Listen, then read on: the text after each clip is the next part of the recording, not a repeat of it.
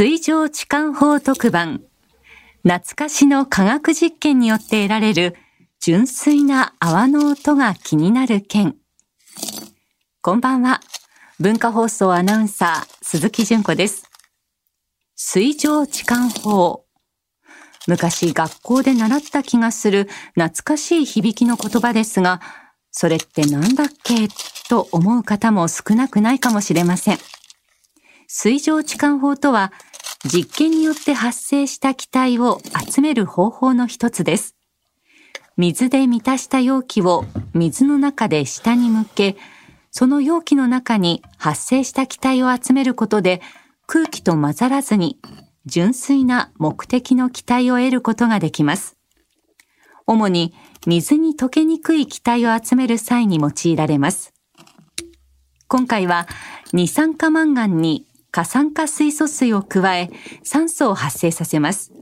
そしてその発生した酸素が水上置換法によって水面から出てくる時の泡の音をお聞きいただきます。企画段階では泡の音をお届けしたいというアイディアはありましたが、機械で泡を発生させると機械の音が少し邪魔になってしまうという問題がありました。この問題を解決するのが水上置換法で、この方法によってより純粋な泡の音をお届けすることが可能となりました。今回も音のプロである文化放送の音声技術スタッフがすぐそばで泡が弾けている感覚が味わえる 3D オーディオ技術を駆使して演出、編集いたします。パソコン、スマホアプリのラジコ、またはステレオ FM 放送で、またヘッドフォンやイヤホンの使用を推奨しております。学生の時になんとなく聞いた、懐かしの水上置換法によって得られる純粋な泡の音をお聞きください。